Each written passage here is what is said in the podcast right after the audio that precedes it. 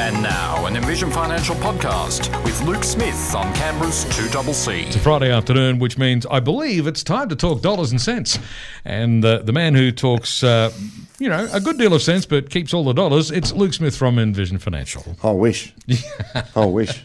I've got a farm that's taken out of my pocket faster than I can get it in there. Oh, you've got a farm. That explains everything because I come from a farming family. Hmm. Farming families are always on and on and on about how this is costing so much and how hmm. that's going wrong and it didn't rain enough or it rained too hmm. much. Oh, don't get me wrong. It's not even a legit farm. It was more happy is- wife, happy it's, life. It's a tax write off farm, isn't it? not even.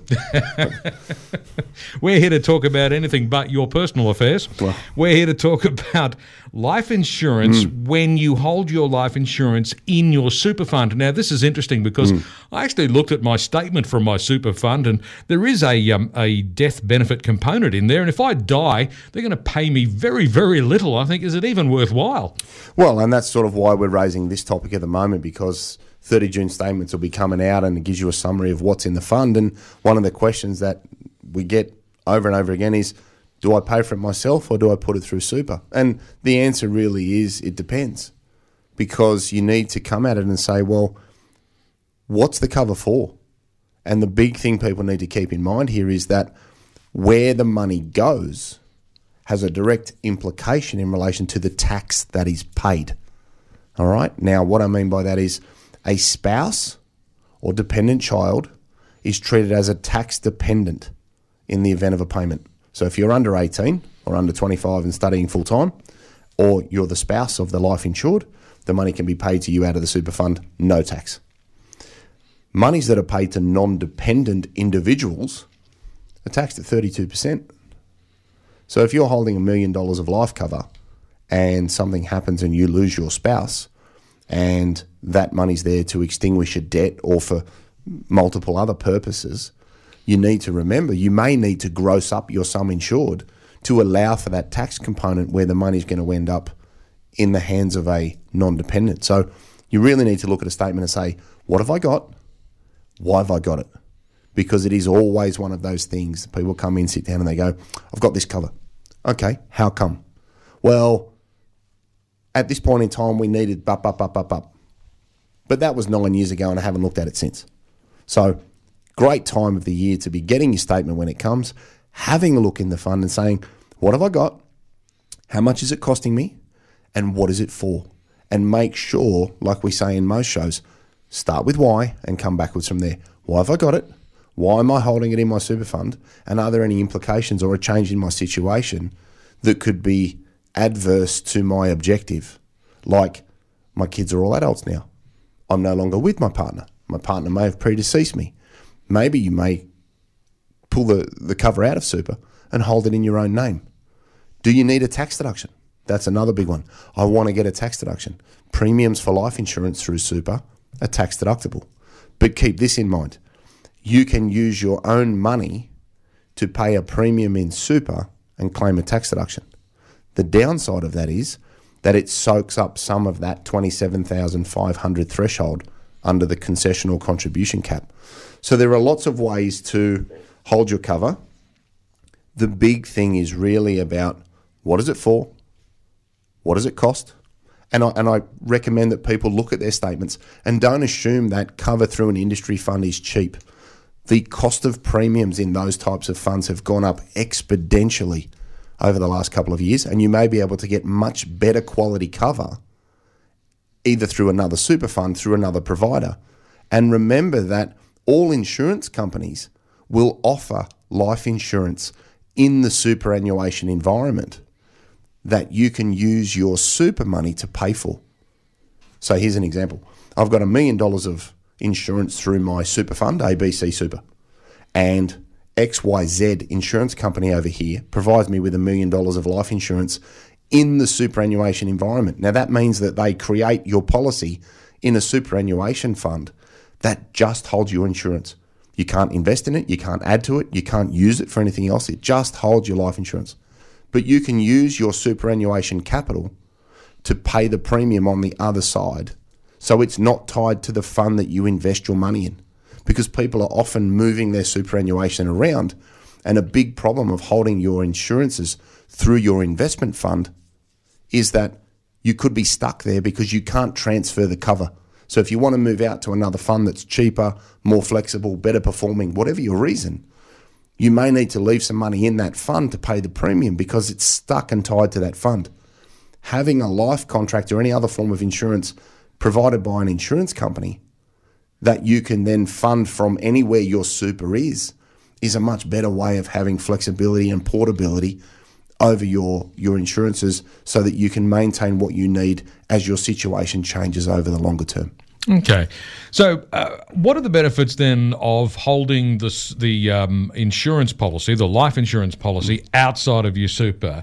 Because um, if it's a, a case of uh, certain uh, circumstances have reasons for choosing to do it inside the super, and other circumstances it's more suitable outside. What would be the benefits for holding it separately from your superannuation? So, if you held it separately from your superannuation, you'd be addressing the dependent non dependent issue of where's the money going. Yeah. Because when you look at saying, I've got a million dollars of cover and the premium's $2,000, $2,000 at 15% against $320,000 of tax I don't think you're doing it for a tax deduction. So you need to think about where the money's going to go in relation to the tax.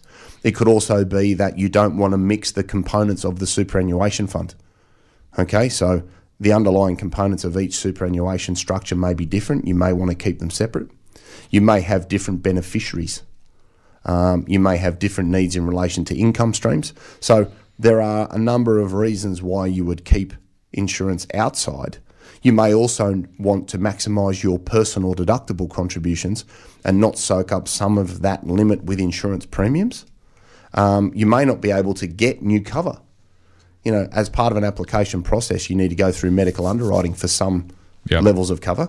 And if you if you don't have the ability to get new cover, you can transfer um, insurance out of super and it's called a cancel and replace, where there's no medical underwriting and you just change the ownership of the policy. Your super fund may run out of funds. Your insurance premium may get so high that it's eating into the money in the fund. So you may want to hold it outside and pay for it with wages, rent, or another form of, of remuneration. So it's it's really about making sure that it's in super for the right reasons and it's also outside of super for the right reasons, and everybody's situation is going to be a little bit different, and, and they're the sorts of things people need to consider. When you set up your super, and that usually happens when you start a new job uh, mm. or even your first job, uh, you get the option to uh, select whether or not you have life insurance inside your super. Mm. A lot of people um, just take the set and forget approach, and they, they it's there by default, and they they mm. don't make any other conscious choice. Mm. Uh, but uh, is that really the best way to go? Just take what's offered and, and set and forget. Um, I, I think having something over nothing until you can make an informed decision is good. But I liken a lot of what we call group insurance, so it's just default. Here it is. It's like the mineral water when you go out for lunch. You know, when you sit down at lunch and they say, "Would you like still or sparkling?" and you go, "Oh, whatever," and then you find out when you get the bill later that one bottle of San Pellegrino costs the same as like four Coronas, and you're thinking bubbly water wasn't that good. Yep, that's exactly what happens with a lot of industry funds and default insurance for people. They stick it in there, they take some premiums, they're putting a charge in your super that you may or may not look at, and it could be a lot more than you realise. So, if it was that over nothing, great but I think people need to be well aware of the importance of their need for insurance and their changing mm. situation, mm. and then go to the open market. Don't just assume that because it's in your fund, it's cheap, and also don't assume that just because it's in your fund, it has the best definitions. Yeah. So you need to really assess your your needs individually. Yeah, the reason I asked that is because I've had it suggested to me, particularly when you're younger, you might be better off cancelling the default insurance that's in your superannuation and getting your own life insurance outside of superannuation to cover whatever needs you might have, mm. whether it's providing for your family mm. in the unfortunate event that you pass away young, uh, or getting the debts paid off if in those circum- whatever the case might be.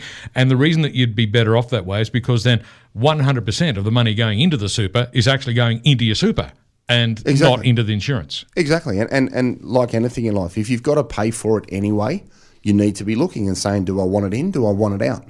what are the benefits of in, what are the benefits of out, and that's exactly right. It's it's one of those things that, from a compounding perspective, could have an impact on the environment that your super grows in. Similarly, if you're going to pay for something, you're going to pay for it outside. Well, if you're going to pay for it anyway, there's a cost that, that, that's going to be incurred. So the argument is, if you can't afford it in your own name, stick it through super. If you can afford it and you want the best possible definitions, then go and do some analysis, get some advice, get some help, and compare what's available because the difference in relation to the quality of policies inside and outside of super are significantly different.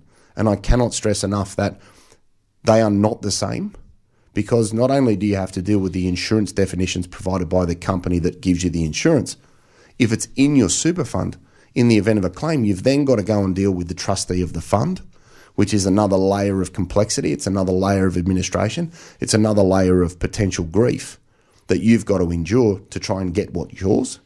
And again, we've got the tax implications that we've spoken about mm. before. So if you had default cover over nothing, fantastic. Yeah. But if you're an adult um, and you're having a go at being an adult and you have liabilities and things like that, and you know we spoke about income protection last week to protect people's kids, therefore indirectly protecting themselves. This is no different. If you've got debts and mortgages, and, and you said, well, if I took this person out of our family equation, the machine may not run the same. Look at what you need, get it priced, get the right structure, get the right definitions, and fund it the way that suits your why. But don't just assume that everything is the same, and don't just assume that because mm. it's in your super, it's cost effective and appropriate. So, is there anything else that people need to consider when it comes to choosing life cover, either inside or outside super, that we haven't touched upon already? No, I, I think we've sort of touched on the, the vast majority of the whys. Um, again, I just stress don't don't assume that it's cheap. Review it regularly to your changing situation.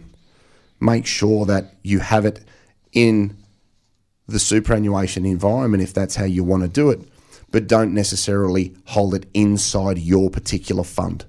Because as I said earlier, you can go to any insurance company and they will hold life insurance through super, through the provider, and then you just have an annual rollover of the premium from your super to the account that holds your policy. So it's not a case of it must be inside the fund. That way, then you can limit the fact that you are tied or locked into the particular super fund you're in, if it may or may not suit your needs over time. We're talking about uh, should I hold life insurance through my super fund? So, Luke, what are the key things to mm. remember? I think the first one is is is the level of cover I have appropriate? Is it is it what I need and is it changing with my situation? One thing people need to keep in mind is that a lot of default cover reduces as you hit certain age triggers. So you may have a hundred thousand, you may have a million, but over time as you get older, it's coming down through the way that it's structured. Which is why I got the shock of my life and I saw I'm only covered for X amount of dollars and I thought, what's mm. even the point? Well, that's it. So you need to get a proper contract that says, right, I've got this much cover and it stays the same. It's not taken from you. Also, keep in mind that the definitions of a policy through super can be changed by the provider without your consent. Okay, now the definition of death hasn't changed and it's not likely to change. But when it comes to TPD and income protection and other things that you can have through your super fund, yep. really important to understand that a retail contract is set and cannot be amended without your consent. These group contracts can be amended and there's nothing you can do about the positive or negative changes that occur where it's held through your super under a default. It's sounding option. less and less attractive as you go. Well, again, it's like most things in life. It's you, are going to get what you pay for, and when in life was the cheapest thing the best thing, um, and this is really, really, really important because in the event of a claim, you don't want to be squabbling over a, a poorly worded definition or paying tax you didn't realise you were going to incur just because you held it in the wrong structure. Um, people can remember that non dependents will pay a significant amount of tax as opposed to dependents. So if you do need to pay tax, or the purpose of the cover is to give the money to adult kids, gross up the sum insured to allow for the tax. If you want to hand them a million, gross that up to 1.32, pay the tax, you'll get around your million dollars net. Just remember that there's tax implications for the person that receives it, and that gets broken down into dependent and non dependent. Review the premiums and see in the open market if you can get a better deal. Remember that you don't have to hold insurance through the investment fund you are with. You can use superannuation money and roll over the premium mm. somewhere else. Yeah, I So think that's an important. tied. Yeah, that's an important one because a lot of people might not be aware of that. You'd either think that Yeah. was the default one inside your super or Correct. nothing. Yeah, no, and that's it's. I'm actually a big advocate of, for the right reasons, have it in super, but don't have it necessarily in the fund you have investments in, because if the menu in that fund is terrible or the performance of it's bad, or you decide that your preferences change, you need to have portability and flexibility of your investment money, and that may involve keeping or losing insurance that you may not be able to replace. So remember, you can roll over money to pay for insurance with another provider. Um, and just remember that, as I said, that last one there, nothing cheap was ever the best. And your life cover's kind of important. So, you know, if you're ever not going to be stingy about something, It's a This tricky is- one, though, isn't it? I mean, nothing cheap was ever the best, but sometimes the most expensive is not the best either. But anyway, exactly. And that's where you've just got to align what's your why and is it competitive? yeah, absolutely. So, Luke, it's uh, that time of the program when I must ask you the all important question where can listeners get more information? Yeah, if you're not sure, 6260-4749. I think we've got some spots left in October. Um, envisionfinancial.com.au is the website. We've got the podcast, The Strategy Stacker Luke Talks Money on iTunes and Spotify. And you can subscribe to the YouTube channel where we've got the show every week. You can watch it on your iPhone. Key takeouts before and after the ad break. And there's nothing to read, so you can do it from the comfort of your couch. There's a little something there for, for everybody. Uh, there certainly is. Luke, thanks very much. See you next week. We'll see you again next Friday at the same time, right here on 2CC, when Luke Smith from Envision Financial comes back into the studio once again to talk all things finance.